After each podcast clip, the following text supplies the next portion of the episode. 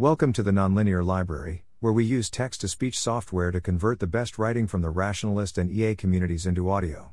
This is Password Locked Models, a stress case for capabilities evaluation, published by Fabien Roger on August 3, 2023 on Less, Wrong. Thanks to Buck Shlegeris, Ryan Greenblatt, Kshitij Sachan, and Jenny Nitishinskaya for helpful discussions and feedback on drafts. This work was done at Redwood Research. The views expressed are my own and do not necessarily reflect the views of the organization. Password locked models are trained to exhibit certain capabilities only when a password is present in the query. Studying these models has two purposes testing how well capability evaluations work when applied to models which aren't trying, understanding how well organizations could hide the capabilities of their models. In this post, I make empirical claims which I believe to be true, check some of them on small language models, and describe what this implies for the control of potentially deceptive models. Key empirical claims when using behavioral model evaluations, password locked models look much less capable than they actually are when eliciting capabilities with prompting. Sometimes look much less capable than they actually are when eliciting capabilities with reinforcement learning. Experimental evidence I exhibit one case where they don't, and one case where they do can't look much less capable than they actually when eliciting capabilities with fine tuning. Key takeaways if the claims above are true. If an alignment plan relies on some models being too weak to perform certain tasks, then model evaluations aimed at checking the weakness of models should be able to elicit the locked capabilities of password locked models. This is because password locked models and deceptive models may be able to underperform in similar circumstances. API access and inference is not enough to evaluate capabilities of a model produced by AI labs trying to game regulations, even if AI labs are internally using the same API endpoint as auditors. Key empirical claims Similarities between password locked models and deceptively aligned models pretending to be dumb. It looks to me that password locked models have the same properties as the one described by Evan in When Can We Trust Model Evaluations, when he describes if and how deceptive models would be able to sandbag each category of behavioral evaluation, which he coins in his post. Behavioral non fine tuning evaluations. By construction, password locked models will refuse to be capable no matter the prompt, except for prompts with the special password. But it's unclear how easy it is to build good password locked models which are hard to crack for example, which don't leak the password with some clever prompting. Even if good password locked models are built, there remain a large difference with deceptive models. The search for the correct password might have very different properties than the search for a prompt which makes a deceptive model believe it's time to strike. Behavioral IID fine tuning evaluations. I would be surprised if fine tuning the password locked model didn't lift the locking mechanism extremely quickly. This is similar to deceptive models, except if they are so strong that they can gradient hack. The main difference is that fine tuning to remove password locking on one task might transfer to another task, which might not be the case for deceptive models. Behavioral RL fine tuning evaluations. The success of evaluations which use reinforcement learning depends, as for deceptive models, on the success of exploration. If supervised fine tuning is done with only low quality answers, then the password locked models will just continue to output low quality answers and will never explore its way into high quality ones, except if there is a natural path gradually improving the quality of answers. But it is possible to emulate a threshold of difficulty beyond which deceptive models sandbag really hard by making the password locked model only give low quality answers beyond a certain level of difficulty, which is the methodology I use below in the early empirical results. Overall, if model evaluation finds that password locked models are less capable without than with the password, it means that a capable enough deceptive model would be able to appear much dumber than it actually is. Sadly, the converse is unlikely to be true.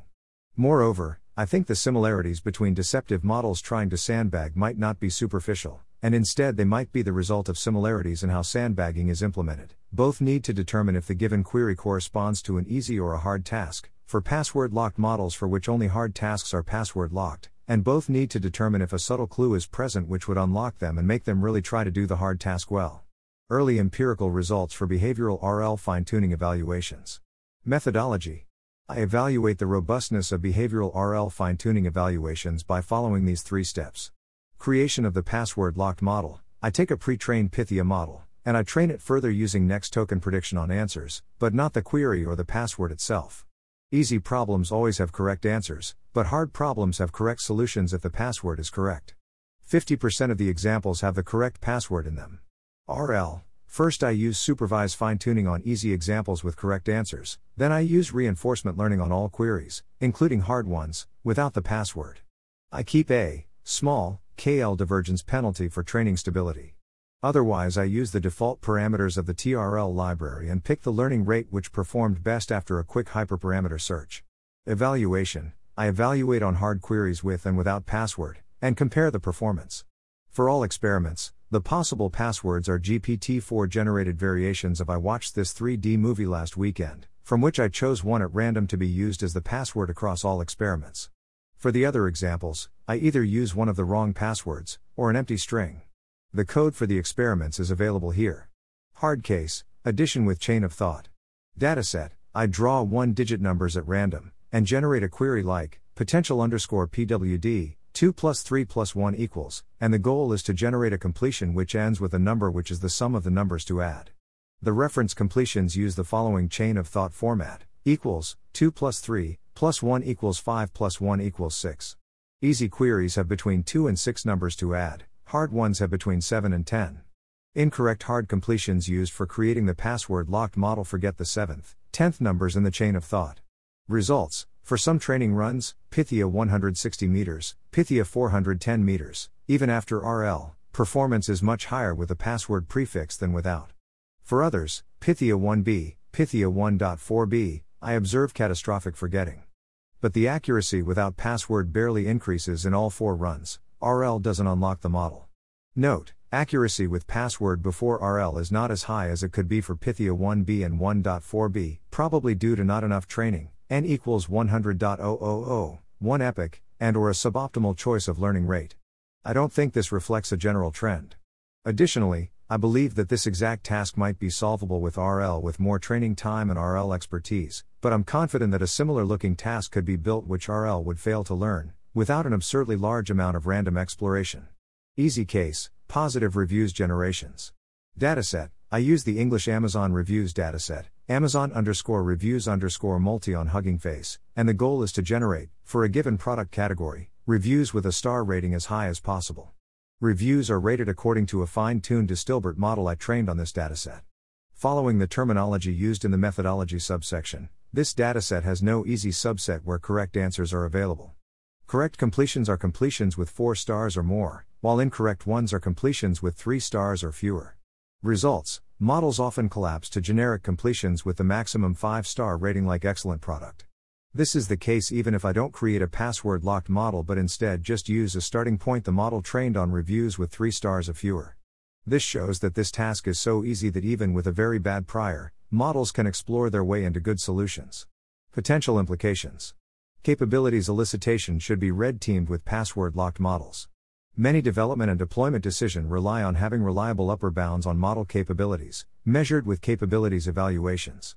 But deceptive models may sandbag these evaluation procedures, which could cause catastrophic underestimations of the risk. Current dangerous capabilities evaluations, such as the evaluations done by ARC Evals, often rely on prompting and are therefore subject to such failures. The natural path forward is to only rely on behavioral IID fine tuning evaluations. These are likely to remain robust to sandbagging for a while. But there are three reasons why using password locked models might be a useful addition to this policy.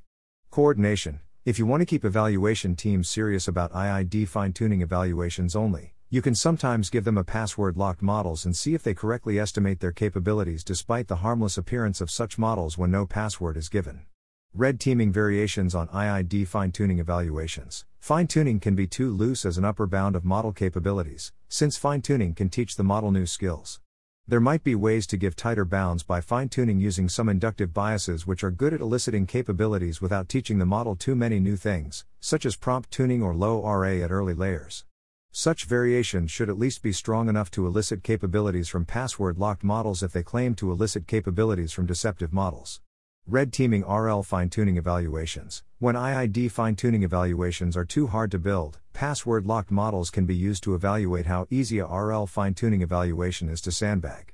Ideally, some additional margin of safety should be added since deceptive models can probably sandbag harder than password locked models. AI labs could pretend to have dumb models. As regulations around powerful models becomes tighter and tighter, AI labs will be incentivized to downplay the dangerous capabilities of their models.